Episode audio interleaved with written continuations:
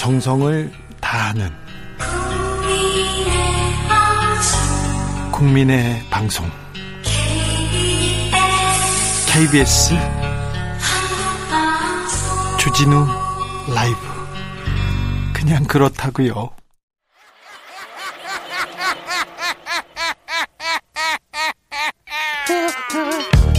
발로 뛰는 기자, 탐구하는 기자, 세상의 질문을 마구 던지는 기자, 기자가 본 오늘의 세상 기자들의 수다. 라이브 기자실을 찾은 오늘의 기자는 KBS 반짝반짝 빛나는 김비치라 기자입니다. 안녕하세요. 네, 안녕하세요. 네, 잘 계셨죠? 네, 역시 네. 수요일마다 바쁘다고 제가 지난주에 말씀드렸는데 네. 오늘도 역대급으로 바쁘더라고요. 네. 어제 오늘 바빴죠? 어젯밤에 이제 갑자기 여러분도 다 아시는 그 사상 초유의 사태가 서초동에서 일어나면서 네. 그 공이 어, 거기에 머물지 않고 국회로 와서 오늘 크게 또 충돌한 일들이 여러 번 있었습니다. 국회에서 오늘 분위기 어떻습니까? 사실 이제 이 문제는 여당, 야당 할 거 없이 각 당에서 반응들이 정말 세게 나왔습니다. 네. 이낙연 대표 같은 경우는 오늘 오전에 아예 국회 차원의 국정조사를 추진하자. 어, 국정조사요? 사실 이제 윤 총장의 어제 그 밝혀졌던 뭐 네. 혐의라고 하는 것들 중에 판사 사찰 같은 경우 가장 충격적이다. 이번 기회에 진상 규명해서 뿌리 뽑아야 한다라고 얘기를 그렇죠. 했고요. 그렇죠. 민주당에서는 지금 판사 사찰, 불법 사찰 얘기하고 있습니다. 그리고 더 센 발언은 이제 윤 총장의 경우 스스로 거취를 결정해야 한다라고 어제 SNS에 이어서 오늘 직접 발언까지 했습니다. 이낙연 대표가요? 네, 이게 이낙연 대표만의 뜻이 아닌 것이 실제 이제 신영대 대변인이 기자들 만난 자리 에 차원에서도 당 차원에서도 윤 총장이 스스로 거취 표명 안 하면 대통령이 해임을 해야 한다는 입장이다라고까지 얘기를 했습니다. 이제 나가라 윤 총장 나가라 이렇게 얘기하고 있습니다. 네. 사실 뭐 당 내에서 분위기 많이 궁금하실 텐데 네. 가장 이제 어제 뉴스 나오고 궁금했던 거는 추미애 장관이 직접 브리핑하는 거 누가 먼저 알았을까? 네. 사전에 안 의원 있을까? 누구하고 얘기했을까? 그런데 실제 당에서는 어, 미리 이걸 알았다고 하는 이가 아무도 없습니다. 네. 박주민 의원님도 아까 그 법사위 열릴 때 혹시 들은 사람 이렇게 얘기를 물어봤더니 아무도 없었다고 하더라. 예? 김태년 원내대표도 TV 보고 알았다. 그러니까 예. 당과 사전 교감은 없었다라는 게 지금 이제 공개된 얘기지 않습니까? 뭐 이제 추미애 저기 추미애 장관이 누구하고 좀 많이 상의하고 그러지는 않는 스타일이에요. 아, 그렇습니까? 예. 그래서 다수의 의원들이 이제 결국 추 장관의 브리핑을 정말 TV로 보고 나서 반응들을 SNS에 올린 것들이 예. 이제 있는데요. 네. 진성준 의원 같은 경우는 뛰는 가슴을 진정시킬 수 없는 놀라운 브리핑이다. 극찬을 했고. 아, 김, 극찬 쪽이죠. 놀라운 네. 게. 김경엽 의원도 역시 추다르크다. 김민석 의원은 윤 총장이 드디어 이제 물러날 때다라고 세게 언급을 했습니다. 민주당의 다른 반응도 있습니다. 반면에 지금 뭐 실시간 검색어에도 조응천 의원 이름이 올라가 있던데요. 네. 조응천 의원 같은 경우는 윤석열을 배제한다고 해서 형사사법의 정의가 바로 서는 것이냐 직격탄을 날렸습니다. 네. 그러니까 이제 검찰 개혁의 필요성엔 동의하지만 지금 같은 상황이 검찰 개혁 원 취지에서 멀어졌다.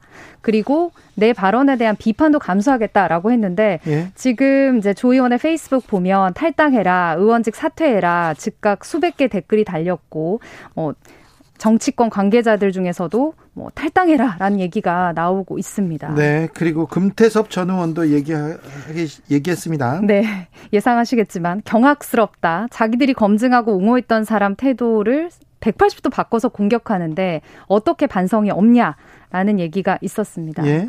그런데 이제 당에서 전반적으로 본다면 사실 추 장관이 이렇게까지 하는 거 굳이 장사에 빗대어 얘기를 하자면 손해보는 장사를 하는 것이다. 검찰 개혁의 선봉에 서서 어려운 일을 하는 것이다라고 하면서 전반적으로는 지지하는 분위기가 아주 강합니다. 그래요? 민주당에서요? 그렇습니다. 어, 자, 국정조사까지 갈 것 같으세요? 사실 국정조사라는 게 쉽게 되는 게 아니지 않습니까? 마지막 국정조사가 최순실. 네, 최순실 국정농단 농단 아니었어요. 그렇죠. 그러니까 사실 여야 최서원입니다. 최서원입니다. 여야가 합의하는 국정조사가 되기까지는 늘 어렵고 이게 서로를 공격할 때 많이 쓰이는 건데 네. 재밌는 건 이제 민주당에서 꺼낸 이 국정조사 야당에서 그래 어디 한번 해보자. 그 민주 저기 국민의힘에서는 오케이 그런데 민주당이 국정조사 못할 걸 그렇게 얘기하던데요. 그러니까요. 만약에 여기서 성사가 된다면 사실상 어떤 부담감을 가지고 실행을 해야 되는 것이기 때문에 네. 과연 정말로 국조까지 추진이 될지 아니면 어떤 이낙연 대표가 윤 총장의 정말 사퇴를 끌어내기 위한 발언이었을지는 며칠 더 지켜봐야겠습니다. 자, 야당 입장으로 넘어가 볼까요? 지금 야당에서는 당연히 받아들일 수 없다는 입장인데 대통령의 책임론을 부각하는 데에 집중을 하고 있습니다. 네. 조영 원내대표 발언을 보면 이 추장관 폭거를 묵인하는 대통령이 더 문제다. 직접 해임하든지 입장을 내놔라. 손에 피를 안 묻히고 대통령이 총장을 자르려고 한다라는 발언까지 했습니다. 차도살인 얘기했어. 차도살인. 어, 차도살인이 어, 인도에서 차도로 밀어넣어서 거기서 살인한다는 뜻이 아니라 차도 어, 칼을 빌린다. 이렇게 남의 칼을 빌려서 살인한다는 얘기인데 차도 살인 얘기하고 있습니다. 계속 추 장관이 앞에 있지만 야 이거 문 대통령 뜻 아니냐 계속 국민의힘은 그쪽으로 몰아갑니다. 맞습니다. 김종인 비대위원장도 긴급 기자회견에서 비슷한 얘기를 하면서 인사권자인 대통령이 검찰총장 직접 해임할 수도 있는데 왜 안 하느냐라고 하면서 여론전에 계속 가세를 했고요. 네. 오늘 오전에 국민의힘이 이제 법안 발의를 하나 했는데 이른바 추장관 폭거 방지법이라고 합니다. 네. 공무원이 직권 남용해서 수사나 재판을 방해하면 최대 징역 7년까지 처벌하는 이 죄목을 신설하는데 조수진 의원이 대표 발의를 했고 네. 40명 넘는 국민의힘 의원들이 이름을 올렸다고 합니다. 국민의힘에서는요. 어, 이 추장관의 어제 그 기자회견을 좀 반기는 목소리도 좀 많습니다. 어, 어떤 측면이죠? 아, 좀 싸우는 이게 각이 보이잖아요. 그래서 대결 구도가 선명하다. 이거는 어, 불리하지 않다고 좀 반기는 음. 것 같습니다. 그런데 뭐 하나 물어볼게요. 검찰 기자들은 검찰 기자들은 추 장관 에 대해서 좀 비판적인 기자들이 굉장히 많고 월등하게 네. 많다는 여론조사도 나왔는데요. 그렇죠. 정치부 기자들은 어떻습니까? 사실 정치부 기자들 개개인으로 따지면은 뭐 개인에 대한 호불호나 아, 그, 뭐 그런 것들은 있겠지만 대체적으로 사실 정치부 기자들은 호감 비호감 얘기보다는 워낙에 대선에 관심이 많기 때문에 네. 추 장관이 굳이 이 시점에서 이렇게까지 나오는 것은 뭐 대선에 대한 조급함을 나타내는 것일까라는 얘기를 오늘 가장 많이 했거든요. 아 그렇죠. 네 정치부 기자들은 정치적 노림수. 네. 이분이 왜 이런 어, 행위를 했을까? 그렇죠. 예. 그런 측면에서 봤을 때는 이렇게까지 나온 것은 추 장관 개인이 어떤 결단을 한 거 아니냐. 추후에 또 뭔가 조만간에 핵폭탄급 발언이나 또는 뭐 선언이 있지 않을까라는 얘기도 했습니다. 네, 국회에서 국회 안에서 법사위에서 이 문제가 주로 다뤄질 것으로 보이는데요. 어, 법사위는 지금 움직임이 어떻습니까? 아, 오늘 한 번 또 크게 충돌한 일이 있었습니다. 예. 어제 이제 추장관 브리핑 직후에 야당 법사위에서 오늘 법사위 전체 회의 열어달라. 윤 총장 직접 불러서 현안 질의하겠다라고 하면서 네.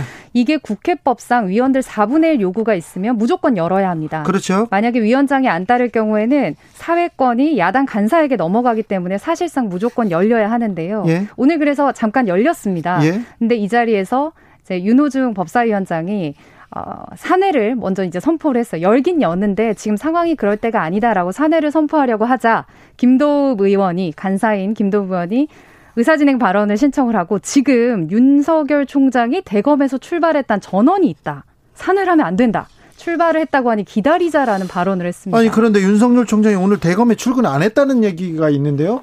대검에 출근을 하지 않고 국회로 향한 것일까라는 정말 신빙성 있는 얘기인가 하고 장내가 술렁이었습니다. 술렁이었는데요. 실제 윤호중 위원장이나 뭐 백혜련 간사도 당황하는 표정이 역력했어요.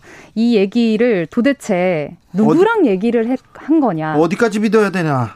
사실 이제 출석을 하려면 여야 간에 합의가 있어야 하는데 합의를 해주기 전에 정말 출발을 했다면 이게 무슨 일이냐라고 하면서 위원장과 간사가 항의를 했고 결국에는 15분 만에 강제 산회를 해서 전체 회의 자체가 불발이 됐습니다. 윤석열 총장이 총장이 어, 국회로 오고 있었습니까? 정말 저도 궁금하더라고요. 예. 기자들이 산회 직후에 김도우 의원을 잡고 물어봤어요. 그랬더니 네.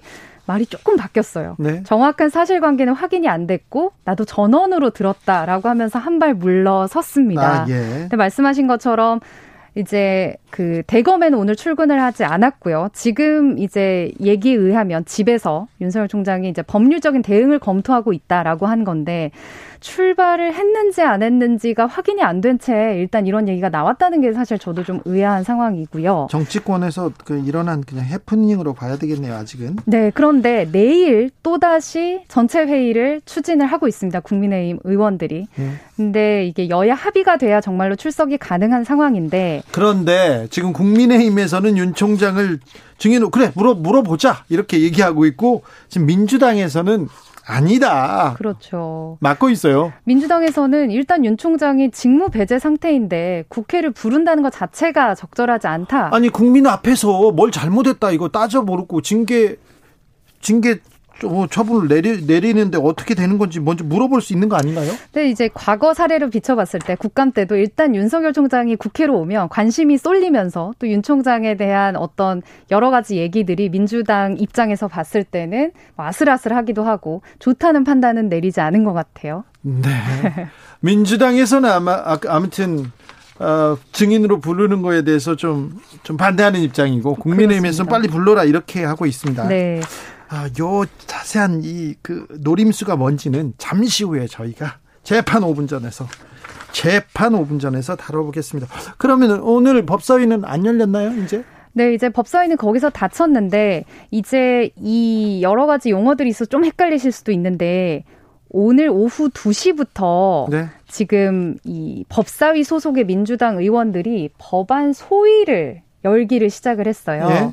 이제 야당 몫의 추천위원들 거부권을 없애는 그 개정안 심사를 공수처장 후보 추천위원회와 함께 지금 공수처법 관련돼서 지금 마구 굴러가고 있거든요. 네. 그러니까 오늘 지금 공수처 출범 관련해서 4차 회의가 열리고 있어요. 예. 지난주 수요일에 제가 나왔을 때 그때 3차 회의 열리고 있었잖아요. 예. 일주일 만에 합니다. 당일날 결론이 안 나서 오늘 또 열렸는데 네. 이제 그때와 마찬가지입니다. 오늘이 정말 데드라인이다. 오늘은 네. 정말 해보자. 이게 국회의장이 중재를 해서 마지막 자리를 사실상 마련을 한 건데 네. 지금 상황 보면 쉬는 시간에 추천위원이 얘기한 거 보면 결과 나올지 역시 반반이다 그랬거든요. 반반이다.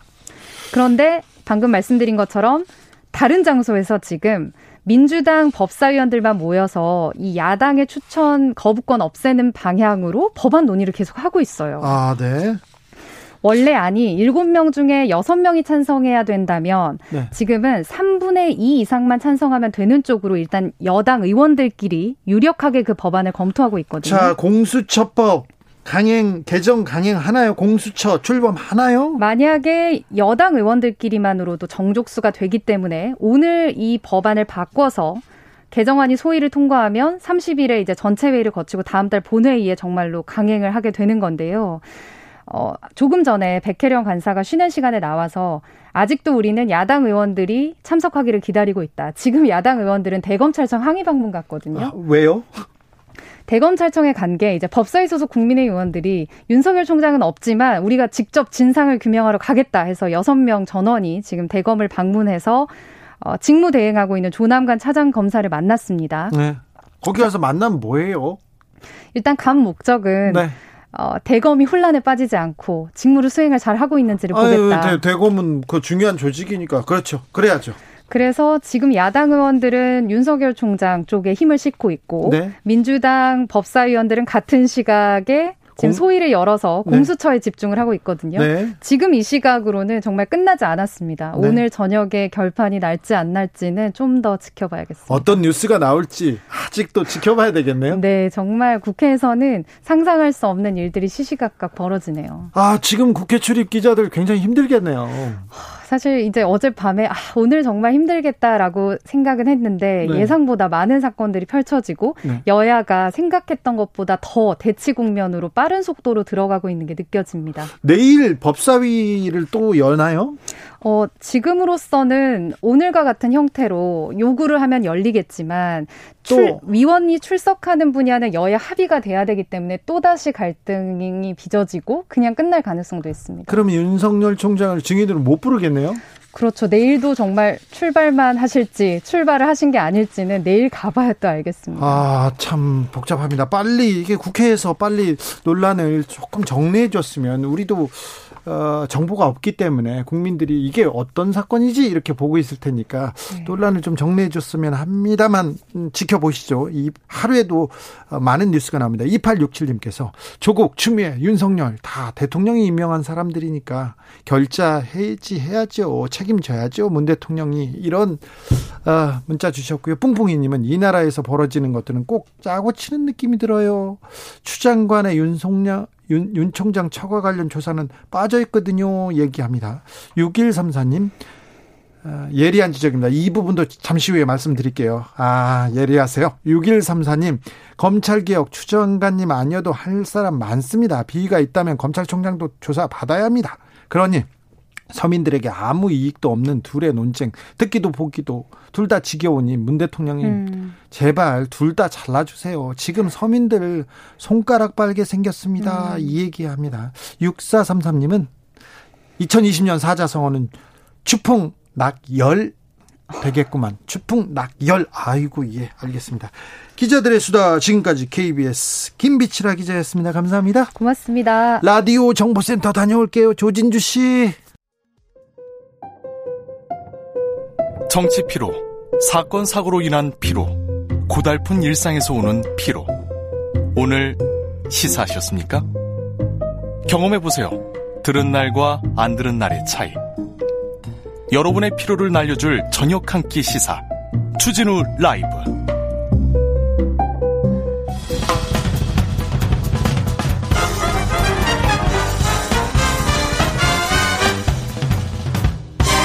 훅 인터뷰.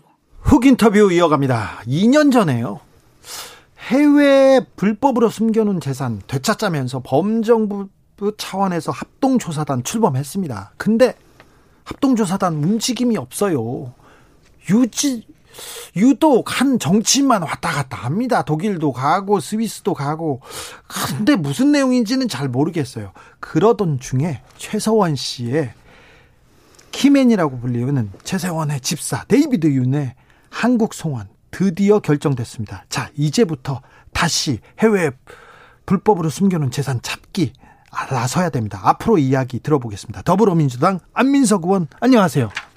네, 주진우 기자를 보면서 네. 열심히 살아야 되겠다는 다짐을 하고 있는 안민석 의원입니다. 왜 또 그러세요? 아무튼 합동조사단의 성과는 없습니다. 그런데 어, 저기 부산하게 움직이는 사람이 하나 있습니다. 안민석 의원인데요. 자, 최서원 씨의 해외 은닉 재산, MB의 해외 은닉 재산 어떻게 풀어나가야 된다고 보십니까? 사실은 지금은 이게 지금 관심이 아니죠. 네. 예. 검찰 개혁을 제대로 하고요. 네. 예, 그 다음에 은닉 재산 환수를 하는 게 순서가 맞다 봅니다. 검찰 개혁은 좀 이따 얘기하자고요. 네, 네, 먼저 네. 얘기할까요? 근데 지금 뭐 은닉재산 이야기를 해버리면 이게 네. 섞여 버리니까. 네. 어, 검찰 개혁 얘기를 먼저 검찰 하죠. 개혁을 이제 집중을 하고요. 자, 예, 검찰 개혁 환수하기 위해서 특별법을 제정을 하면은 이제 되는 겁니다. 자, 그럼 검찰 네. 개혁으로 가, 갈까요? 자, 추미애 장관이 결국 윤 총장에 대한 직무 배제, 징계 청구 카드 꺼냈습니다. 이거 어떻게 보세요? 어, 저는 두 가지 면에서 이제 깜짝 놀랐어요. 네. 첫째는 야 추다르크 별명 별명값을 한다. 예. 그 결단. 그래서 제가 오늘 오기 전에 오후에 어 추미애 장관 잘하고 계시다. 네. 음, 힘내시라. 어, 그런 제가 글을 공개적으로 올렸고요. 다른 분도 다 쓰는데 뭐그 알겠어요? 네. 그리고 저는 좀 세게 썼습니다. 네. 두 번째는요. 윤석열 총장의 그 비사실 다섯 개 예. 그걸 보고 제가 깜짝 놀랐습니다. 깜짝이요? 네, 깜짝 놀랐어요. 그래서 어떻게 이럴 수가 있나. 그런 이야기가 있어요. 링컨인가 그 누가 이야기했는데요. 그 사람 본성을 알려고 그러면은 그 사람 손에 권력을 쥐어줘 봐라. 네. 윤석열 총장의 권력에 너무 좀 도취돼 있는 것 같아요. 윤석열 총장이 에 나와서 예. 대통령을 팔면서 대통령이 자기 임기까지 마치라고 했다. 이거는 해서는 안 되는 이야기거든요. 저는 아마 대통령께서 그 윤석열 총장의 발언을 보고서 제가 대통령이었더라 그러면은 결심을 했을 것 같아요. 저 사람 그대로 둬서는 큰일 나겠다. 네. 어떻게 뭐 대통령이 임기를 마치라고 했는지 안 했는지 모르겠지만 전... 그런 이야기를 어떻게 국회 와서 국민들 앞에서 그런 이야기를 하는 겁니까? 아니 대통령이 했, 다면 그거는 아주 상태가 안 좋은 거죠. 상태가 그게 선을 넘었다고 생각하시는 했더라도 네. 대통령 그런 말씀을 윤석열한테 직접 하셨건 제3자를 통했건 만약에 했다 할지라도 네. 그런 얘기를 대중들에게 이야기를 하는 것은 상태가 아주 안 좋아진 것이죠. 윤석열 총장의 손에 쥔 권력이 너무 좀 과하게 넘쳐버린 겁니다. 자, 국민들은 자, 지금 코로나로 먹고 살기 힘든데 왜 우리가 추윤 이 검찰 얘기를 계속 들어야 되느냐 하면서 추윤 둘 다 잘라라 이런 의견도 있는데 그거는 어떻게 생각하세요? 개혁을 해야 되는 거 아니에요? 네. 그리고 항상 개혁을 앞장서 하는 사람들은 욕을 먹게 돼 있어요. 예. 그래서 추미애 장관의 어, 부분적인 발언이라든지 행태를 가지고 시비를 거는 분들이 있는데 그거는 꼬리가 몸통을 흔드는 거예요. 추미애 장관은 검찰 개혁, 이 해묵은 수십 년 동안의 개혁을 아주 자처하고 나섰고 그리고 항상 개혁에는 저항을 하잖아요. 네. 윤석열 어, 검찰총장의 지금 행태는 결국에는 검찰 기득권을 지키기 위한 저항이거든요. 네. 그럼 우리는 누구 편을 들어야 되는 겁니까? 당연히 개인 추미애가 아니라 검찰 개혁에 편에서 검찰 개혁이 성공할 수 있도록 힘을 실어줘야 되는 것이죠. 자 여기까지 듣고요. 의원님의 전문 분야로 넘어가 보겠습니다. 자 MB와 최서원 씨의 은닉재산 과연 찾을 수 있는지 일단 우선 국정농단 비선실세 최서원 씨의 집사 데이비드 윤의 한국 송환 확정됐습니다. 의원님이 전한 전할 소식이 있죠? 근데 웃기는 게요. 이게 이제 10월 13일 날 데이비드 윤이 이제 한국을 안 가고 네. 네덜란드에서 재판을 받겠다고 하면서 어 탄원을 제기를 해요. 다시. 근데 그 내용을 보면 웃기지도 않아요. 네. 한국은 미개 국가다. 데이비드 윤이요? 네, 저, 어, 검찰 조사를 받을 때 변호사 접근도 안 되는 나라다. 사실 아니지 않습니까? 네. 그렇게. 그다음, 예, 그다음에 판사를 대통령이 마음대로 좌지우지할 수 있다. 그런 내용을 써요. 박근혜 정부 때 그랬으니까요. 근데 지금은 안 그렇잖아요. 그렇잖아요. 다행히 네. 네덜란드 대부분에서 기각을 시켰지만 기각했어요. 여기서 포인트는 뭐냐 그러면은 아 대체 우리나라는 뭐를 했나? 네. 거기에 우리 어떤 검찰이나 법무부에서 우리의 적극적인 입장을 개진을 해야 되는 거 아니겠습니까? 그렇죠. 네. 근데 어떻게 이렇게 데빈윤의 주장이 그렇게 터무니없는 대한민국을 미개 국가로 표현을 한 그것이 저는 포인트고 지금도 네. 사실은 법무부나 검찰에서 제가 오기 전에 물어봤어요. 예. 자, 대법원에서 기각돼서 그럼 송환되는 거 아니냐. 예. 어떻게 지금 되고 있는 상황에 대해 가지고 알고 있는 사람이 아무도 없어요. 챙기고 그러니까 있는 사람이 챙겨, 없으면 그렇죠. 챙기는 사람이 없다는 것이죠. 예. 이게 이건 좀 짚어야 됩니다. 그래서 네. 이제 이후에는 어, 윤석열 검찰총장 체제에서는 뭐 기대할 게 없다 치더라도 추미애 장관께서 빨리 저 검찰 개혁 요구를 마무리 짓고서 네. 마무리되기 전이라도 누구 저 시켜서 네, 대빈유 송환 이것을 좀 신속하게 할 수 있도록 하라 이야기를 하셔야 되고요. 네. 왜냐하면 대빈유는 시간 끌기 하는 거거든요. 네. 데이빗 윤이나 최순실이나 MB나 그들은 다음 정권이 다시 보수 정권으로 다시 바뀌면은 네. 자기들 이제 살아날 수 있다고 생각하고 그때 시간 끄는 거거든요. 데이빗 윤도 그래요. 아마 정권 문재인 대통령 임기 마칠 때까지 한국 안 들어오려고 또 아직도 남은 변수를 다 쓸 거예요. 그래서 굉장히 비싼 변호사, 비싼 로펌을 쓰면서 데이비드 윤도 그렇고 정유라 씨도 그랬습니다. 우리가 챙겨야 됩니다. 네. 네. 그래서 법무부 검찰에서는 안 챙기고 있습니다, 지금. 지금 상황을 아는 사람들이 없어요. 네. 자, 데이비드 윤이 어떤 사람입니까? 왜 이 사람 중요합니까? 챙겨야 됩니까? 데이빗 윤을 알기 전에 데이빗 윤의 아버지를 이야기를 해야 돼요. 네. 윤남수라는 분인데요. 네. 최순실이가 오빠라고 했던 네. 재독 한인 독일 재독 그 한인 회장을 하셨던 분인데 대부죠. 예. 네, 이분이 80년 초부터 최순실하고 연이 맺었던 사람인데 예. 그의 아들이 데이빗 윤입니다. 그리고요. 그래서 예. 80년대 후반에 그의 아들 데이빗 윤이 데이빗 윤도 68년생이거든요. 네. 80년대 후반이라고 그러면은 데이빗 윤이 대학교 다닐 때 네. 최순실을 소개를 시켜줘서 최순실을 네. 도와라. 네. 그래서 최순실 운전도 해주고 통역도 해주고 은행 심부름도 하고 이제 그랬던 인물이고 예. 즉 대를 위해서 최순실에게 충성을 이제 한 것이죠. 네. 근데 이 친구가 머리가 굉장히 좋아요. 예. 특히 잔머리가 잘 빨라요. 네. 그러니까 최순실한테 한 30년 훈련을 최서원. 받았 아, 최소원이라고 해야 됩니까? 네. 네. 네. 하여튼 최소원 씨한테 30년 네. 훈련을 받았기 때문에 그런 쪽으로 머리가 잘 돌아가는 친구예요. 예. 그리고 이제 2011, 12년에 어, 우리나라에서 사기죄로 그래서 감옥을 갔어요. 예, 구치소에. 예, 그래서 이제 이 친구가 들어오면은 들어와서 한국 검찰에서 그 조사를 받게 되면은 과거에 또 사기죄도 있기 때문에 아마 굉장히 아마 위축될 거예요. 네, 최수 최서원 씨의 권력을 가지고 박 박근혜 대통령의 권력을 가지고 사기도 여러 건 쳤거든요. 그래서 수사가 진행되다가 지금 어, 중단된 상태입니다. 그리고 이분은 어쨌거나 집사였고 돈을 만지던 사람이에요. 한국의 장시호, 독일의 데비뉴니를 보시면 되고요. 그리고 뭐 2000년 전후 해가지고 네. 최순실하고 직접 독일에서 회사를 설립을 하고요. 네. 또 최순실 측근 어, 아무개 씨하고도 몇 개 회사를 또 독일에서 만들어요. 예. 그러니까 최순실의 어, 돈의 독일에서 유럽에서 돈의 흐름, 예.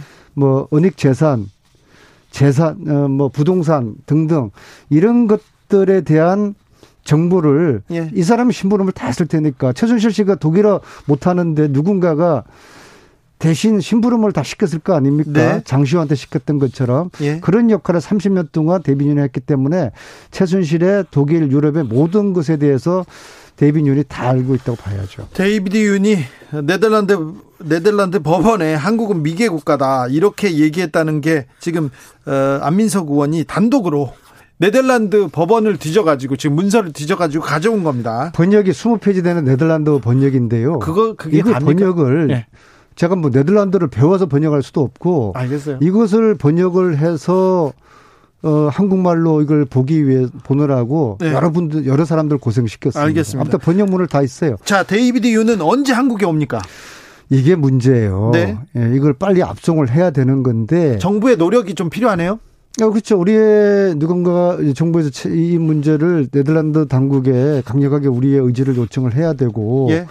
그래야지 음, 데빈윤이 이제 입을 열도록 하고 예. 검찰이 세게 조사를 해서 예. 데빈윤이 지금 상당히 지금 위축돼 있을 것 같거든요. 네. 그래서 데빈윤을 통해 가지고 최순실의 은닉 재산을 이 판도의 상자가 열릴 수 있도록 해야 되는 건데요. 네. 지금 절차는 네덜란드 절차는 대법원 상 그 이 기각이 되고서 네. 네덜란드 법무부 장관이 그 한국의 그 송환되는 것을 승인을 해줘야 돼요. 네. 승인 절차가 지금 어떻게 되어 있는지조차도 지금 모르더라고요 지금. 아 법무부나 검찰에서 예, 우리 쪽에서 몰라요. 네. 예, 그래서 하여튼 제가 빨리 좀 저 확인을 좀 안민석 의원 말고는 데이비드 윤, 한테 최서원 씨의 은닉 재산에 대해서 관심을 두고 있는 정부 부처나 관계자가 없습니까? 왜냐하면 이게 이제 끝나지 않은 전쟁인데 이 은닉 재산은 이 불의의 세력 저들의 어떤 뿌리 아니에요. 이 뿌리를 캐지 못하면은 언젠가 다시 부활을 할 거예요. 예. 그러면 주진우 도 감옥 가고 저도 감옥 가고. 아이고 좀 그런 소리 마시고 이제 자 데이비드 윤 윤이 많은 걸 알고 있을 텐데 한국 송환을 빨리 시켜서 수사를 좀 진행하면 좀 은닉재산 우리 숨겨진 세금도 좀 찾을 수 있을 텐데 마지막으로 하나 물어보겠습니다. 네. 어, 개각이 임박했는데 의원님 이름이 자꾸 하마평에 오르고 있답니다. 어떻게 생각하십니까? 아니 올라도 첫 줄에 오르니까 네. 이것은 대통령의 인사권에 관련된 문제이기 때문에 저는 노코멘트 하겠습니다. 아, 이게 알겠어요. 전윤성님께서 안민석 의원님, 우리 가난한 서민들 좀 먹고 살게 저들이 숨겨둔 은닉 재산 좀 찾아와 주세요. 제발요. 서민들 정말 어렵습니다. 제발 빨리 좀요. 다음 주까지는 찾아와 주시면 감사하겠습니다. 이런 문자 왔습니다. 근데 300조는 아닙니다. 자꾸 제가 300조를 이야기했다고 가짜 뉴스를 퍼뜨리는데요. 네. 그 액수는 아무도 모릅니다. 미국의 미국에서 그 미국에서 국회에서 무슨 위원회가 하나 꾸려졌었지 않습니까? 그때 나왔던 프레이저 위원회. 네. 네. 위원회에서 그때 어, 박정희 전 대통령의 은닉 재산이 부정 축제 재산이 예. 300조 규모였다고 이야기를 현재로 따져 보면 300조 네, 네. 규모였다는 네, 네, 얘기였죠. 예, 예, 그렇죠. 알겠습니다. 네. 지금까지 더불어민주당 안민석 의원이었습니다. 빨리 이분이 데이비드인도 데려오고 은닉 재산도 찾았으면 좋겠습니다. 네, 주진우 기자처럼 열심히 살겠습니다. 네, 겨, 교통 정보 또 물어보겠습니다. 정현정 씨. 테이크아웃 시사 나왔습니다. 오늘도 하나 챙겨가세요. 주진우 라이브.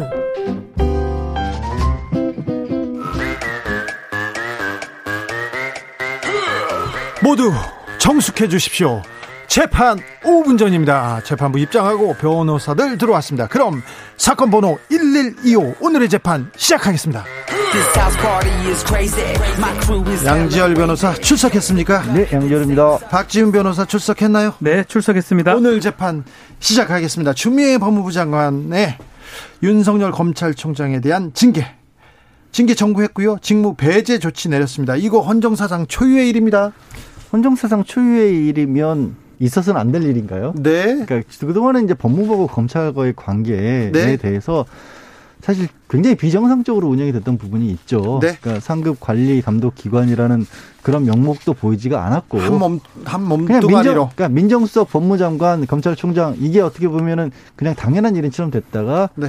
이번 정권 들어서 그 구도를 깼고 예. 근데 이제 거기에 좀 응하지 않았던 거죠, 검찰 총장이. 자, 이낙연 대표가 국정조사하겠다. 이렇게 얘기하면서 어, 엄청나게 심각한 문제다고 얘기하는데 추미애 법무부 장관이 지적한 직무배제 여섯 가지 이유 있지 않습니까? 네. 이유와 반박. 아, 이런 그 반박. 좀 어떻게 보시는지요? 좀 뭐 크게만 말씀드리면 일단은 제일 먼저 첫 번째 사유로 든 게 언론사 사주, 네. 그러니까 중앙일보 홍석현 사장 대표 회장. 이죠 죄송합니다. 예. 회장을 만났는 거. 부적절하다가 얘기 나왔는데 여기서부터 네. 좀 물어볼 텐데 윤석열 총장이 조선일보 방상훈 사장도 만났어요. 왜 방상훈 사장 거는 뺐어요? 그 부분은 빠졌을까요? 아직 100% 확인이 안 된 것 같습니다. 확인을 못해서 이거는 뺐다. 예, 제가 봤을 때는요. 확인한 거는 바로 이제 뭐 징계 청구라든지 직무 배제 요건에 자, 넣은 거고요. 중앙일보 사주와 부적절함 접촉이 있었다. 예. 네, 요거는 확인됐고 이건 사실은 시민보 기자죠 뉴스타파 보도했던 부분도 있습니다. 보도했죠? 네, 네 보도 나왔어요. 자, 보도 나왔는데 어, 삼성 특수관계인이 아니라 음. 다른 내용이었어요. 그렇죠. 네. 그래서 이제 그 부분은 확인이 됐기 때문에 이제 어, 추미애 법무부 장관이 징계 청구할 때 사유 첫 번째 사유로 넣었는데 이 윤석열 총장은 좀 반박을 하고 있는 상황이에요. 네. 우연찮게 갔는데 그 자리에서 지금 만났다라는 뉘앙스로 지금 얘기를 하고 있습니다.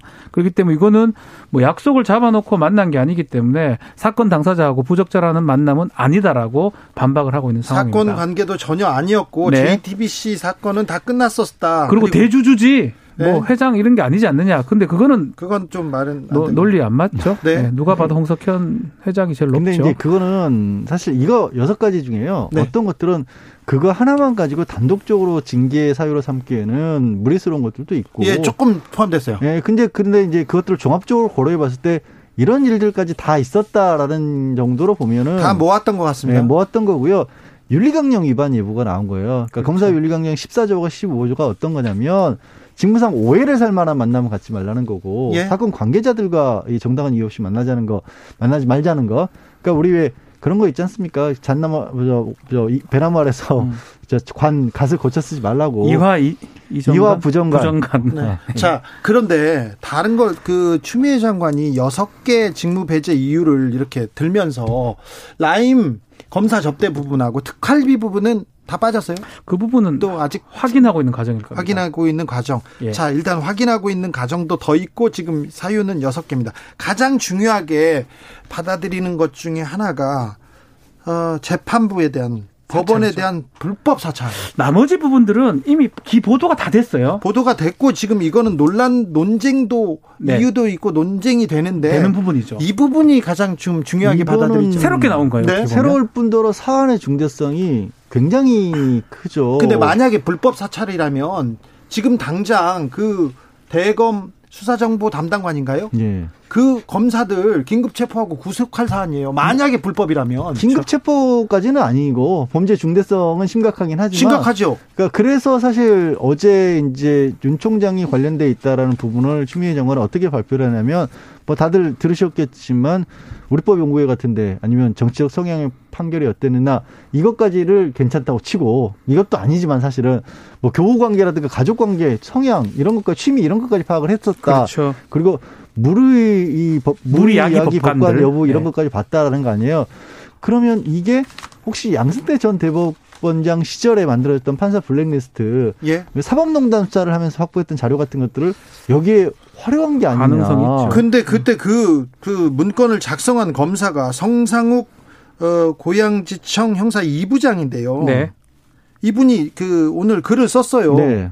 그건 어떻게 뭐 보세요? 뭐 문제가 뭐 이 수사 정보를 획득하는 과정에서 하는 부분이고 네.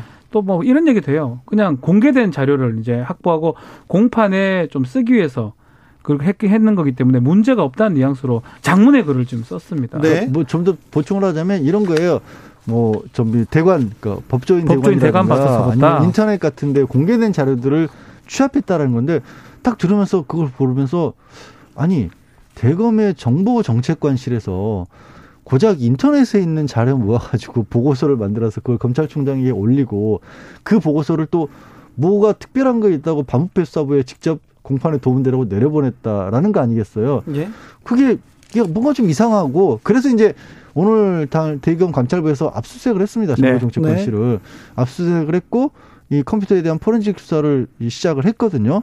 그 안에 만약에 그 조금 전에 말한 그 본인이 다 작성을 했다라고 밝힌 그 부장검사의 얘기가 다른 부분이 있으면 문제가 이제 윤 총장 한 사람에 그치는 게 아니라 얘기한 것처럼 대검 조직 전체에 문제가 생기는 거죠. 그런데 왜 저기 조사를 수사를 좀 하고 발표를 하지 발표를 먼저 했을까요? 그만큼 심각한가요? 그렇죠. 심각성도 있을 뿐더러 아마 시기를 좀 놓치면 감찰이나 조사가 불가능할 것으로 받는 것 같은데 저는 가장 중요한 부분은 그 포인트 같습니다. 계속적으로 윤석열 총장 본인이 감찰 조사에 응하지 않았거든요. 네. 근데 이게 사실은 감찰 조사를 본인하고 한다는 거는 나머지 객관적 자료를 확보한 다음에 최종적으로 확인하는 차원으로 봐야 됩니다. 예. 근데 확인이 지금 불가능한 상황이니까 더 이상 뭘 할 수는 없다라고 법무부에서 판단한 것 같습니다. 근데 자. 조금 전에 얘기하던 것과 연장선상에서 그러면 이제 감찰 그 부에서 압수수색을 했으면 증거도 없이 지금 뭐 예단으로 이렇게 뭐 발표를 징계 발표를 한 게 아니냐라고 하는데 아니 보고서 자체는 입수가 돼 있는 그렇죠. 거고 보고서가 있다는 거죠. 무리야기 법방 네. 보고서. 네. 근데 그 보고서를 작성한 경우에는 그거는 말씀드린 것처럼 윤 총장이 직접 한 건 아니고 그걸 누군가가 했기 때문에 그렇죠 검사들이 했어요. 네, 검사들이 그 검사 그 부분까지 보겠다라는 거죠. 확대를 한 겁니다. 확대를. 대검에서 검사들 몇 명이서 곡소리가 나야 되는 게 불법이라면요. 네. 불법 네, 사찰이라면 불법이라면 불법 사찰이라는 단어를 썼기 때문에 어, 국민들이 좀 충격적으로 받아들이는 음. 것 같습니다. 일선 검찰에서 성명이 첫 성명이 나왔습니다. 대검찰청 34기 이하 검찰 연구관요, 대검 연구관들이 네. 검찰 내부 통신망에 성명을 냈습니다. 추미애 법무부 장관의 처분은 검찰 업무의 독립성을 침해할 뿐만 아니라 법치주의를 심각하게 훼손하는 것으로 위법하고 부당하다 이렇게 밝혔습니다. 일단은 위법이란 부분을 좀 빼야 될 것 같아요. 이게 지금 국민들도 좀 조금 조금 오해하고 있는 부분이 있어요. 헌정 사상, 사상 초유. 네. 뭔가 큰 일, 나쁜 일, 잘못된 것으로 이렇게 오해를 할 수 있게 지금 보도가 되고 있고 여기서 검사들도 얘기를 하고 있는데 법에 따라서 한 거예요. 모든 공무원은 잘못하면 징계를 받을 수가 있습니다. 네. 국가공무원법에 그런 게 있고요. 검사는 특별하기 때문에 검사 징계법에 따라서 징계가 가능하거든요. 그 검사 징계법에 있는 징계 절차를 개시했고 그 검사 징계법에 따르면 직무집행 정지도 가능합니다. 네. 그래서 위법하다는 말은 틀렸고요. 다만 부당할 수 있어요. 이게 징계 사유가 아닌데 부당하게 징계 사유에 넣을 수는 있는데 그 그래서, 부분을 얘기를 해야 되겠죠. 그래서 맞죠? 윤석열 총장도 법으로 따지겠다고 얘기했잖아요. 근데 그게 저는 윤 총장도 그렇고 조금 전에 이제 성명을 냈다는 분들도 검사들. 그렇고요. 위법 부당이라는 판단을 당사자들이 하는 건 아니죠. 네, 그렇게 그러니까, 주장할 수는 있죠. 그러니까 주장을 그러니까 아니죠. 국감장에서 윤석열 총장 생각해 보시면 네? 추미애 장관의 수사 지휘권에 대해서 그 자리에서 위법하고 부당하다는 얘기를 직접적으로 한단 말이에요. 네. 그럼 이게 본인이 그 처분을 받았던 당사자가 위법하고 부당하다라고 단언적으로 단정적으로 얘기하는 것은 이 공무원으로서의 처분으로는 저는 초신으로서는 온당치 않다. 이게 잘못됐다라면 네. 징계위원회에서 행정소송에서 얼마든지 다툴 수 있는 거고 그리고 애초에 감찰에 대해서 왜 응하지를 않았냐는 얘기예요. 감찰에 응해서 거기서부터 문제가 잘못됐다는 부분을 풀었으면 설령 잘못된 부분이 저 추미애 장관의 처분이 잘못된 부분이 있어도 막을 수 있었던 걸 자초했잖아요. 네. 그래놓고 이제 와서 위법 부당하다는 얘기를 내놓으면 어떡해요. 자, 판사, 저, SH 김님이 판사들은 사찰을 받았는데도 왜 이렇게 조용한가요? 얘기하는데 현재 판사인 했어요. 예, 강창국 제주 제주지법 부장 판사가 예. 대법원 윤석열 총장 고발하라 판사는 바보인가라면서 비판하는 글을 올렸고요. 중앙지법에 또 네. 법원석인가요? 주사 한 분 또 글을 올리셨고요. 어, 그런데 아, 이렇게 추미애 장관이 여섯 개나 이렇게 조목조목 얘기했습니다. 물론 그 윤석열 총장은 반박하고 있는데 조목조목 반박했습니다. 반박했습니다. 네. 그런데 왜, 왜 정치권에서 민주당은 윤석열 총장을 부르지 부르려고 하지 않고 국민의힘은 부르려고 할까요? 이게 윤석열 총장이 지난번에 국감의 모습이 다시 기억이 나서 그럴 겁니다. 네. 와서 또 소리만 지르고 뭐 답변을 제대로 하기보다는 어 참 그 뭐 이런 식으로 해버리면 민주당 입장에서는 오히려 윤석열 총장한테 더 좋은 기회가 될 것이다 생각한 것 같습니다. 아니 그러니까 그런 그런 좀 고압적인 자세, 권위적인 자세를 조금 잘 그 설득하고 설명해가지고 국민들한테 아니, 보여주는 그런 장으로 만들면 그게, 되잖아요. 그게 아니라요. 네. 제가 좀 이해하기 어려운 부분은 아까도 말씀드렸지만 감찰에 대해서 서면 조사는 받을 수 있지만 이 대면 조사를 받을 만한 사안은 아니다라는 얘기를 감찰을 할 수 있다라는 그 감찰을 요청하는 보고서 자체를 아예 수령을 거부한 상태로 그렇게 얘기했어요. 예. 본인에 대해서 뭘 조사하는지도 모르는 상황에서 나 서면 조사 받아야지 이거 가지고 대면 조사할 거 아니다라고 아예 돌려버렸단 말이에요. 네. 말씀드렸다시피 거기서 만약에 문제되는 게 뭔가를 보고 아 이런 거는 그 내용이라도 살펴보고 이거 전혀 아니다라는 걸 거기서 충분히 소명할 수 있고 막을 수 있었어요.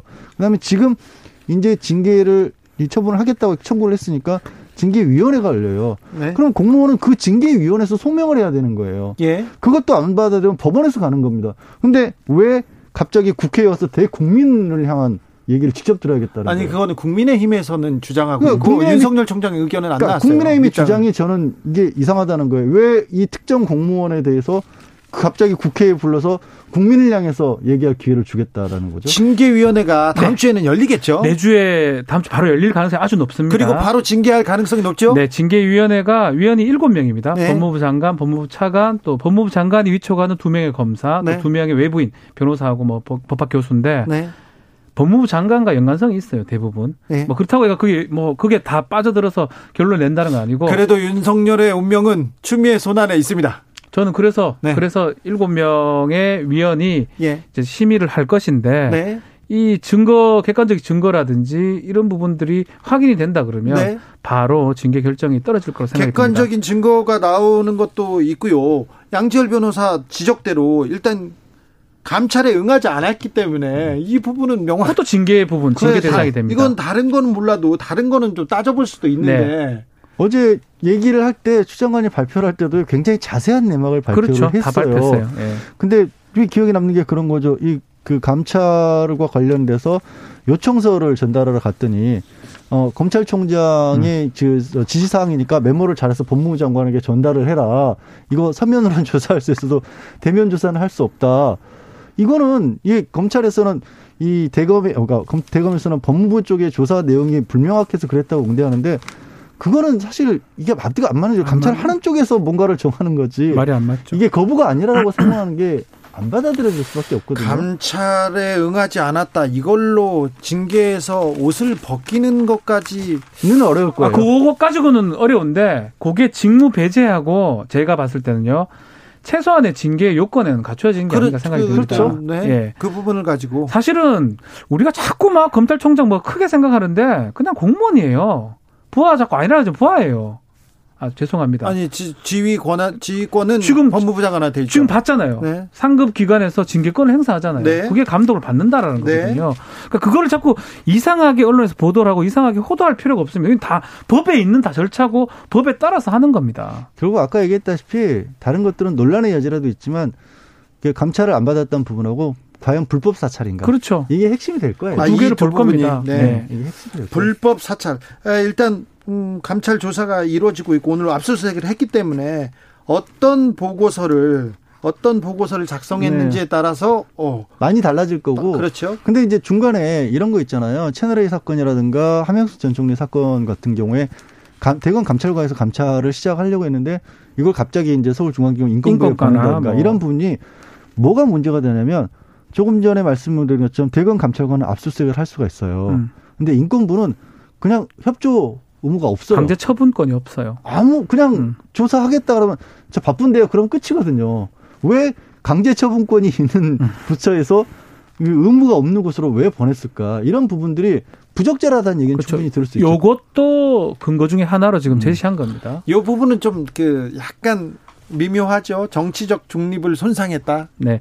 그거는 딱 두 가지더라고요. 네. 국감에서 뭐 봉사하겠다. 그, 예. 그 부분하고 그 직후에 여론조사 했는데 여론조사에 좀 높게 나왔어요. 네.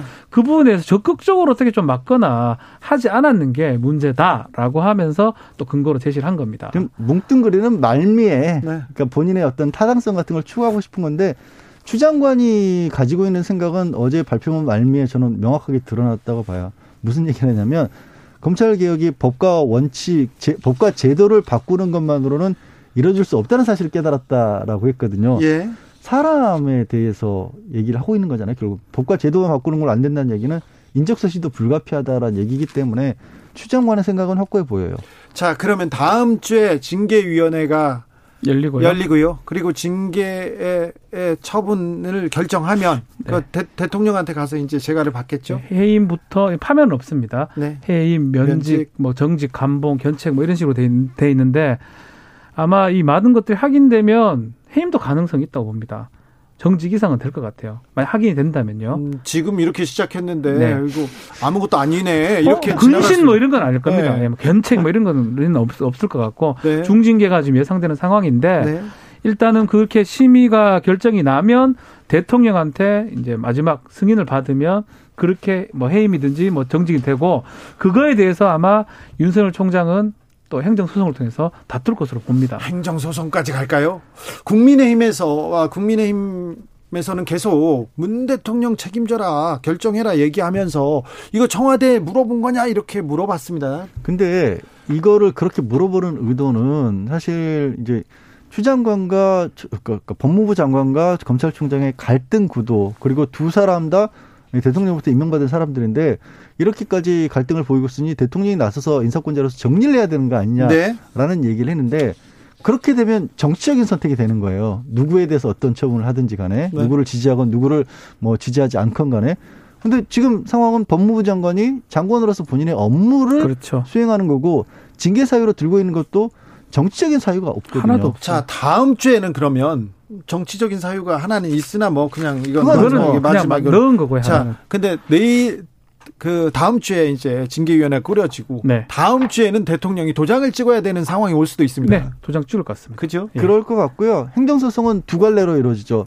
지금 음. 징계가 나오면 아직 징계위원회를 청구한 거기 때문에 징계 결정은 안 났거든요. 네. 그 결정을 대상으로 한 행정소송이 그렇죠. 있을 거고 네. 지금 이제 직무 정지 명령이 내려져 있기 때문에 그것도 별도의 처분인 거예요. 그거를 놓고도 행정소송을 해야 되는데 사실 저는 오늘쯤 벌써 직무정지 명령에 대해서 가처분이 들어갈 줄 알았는데 아직 안 들어간 걸로 아직 안 들어갔어요. 뭐 변호사들하고 상의하지 않겠습니까? 뭐 자원 10명의 변호사가 뭐 자원을 했다고 하는데 네.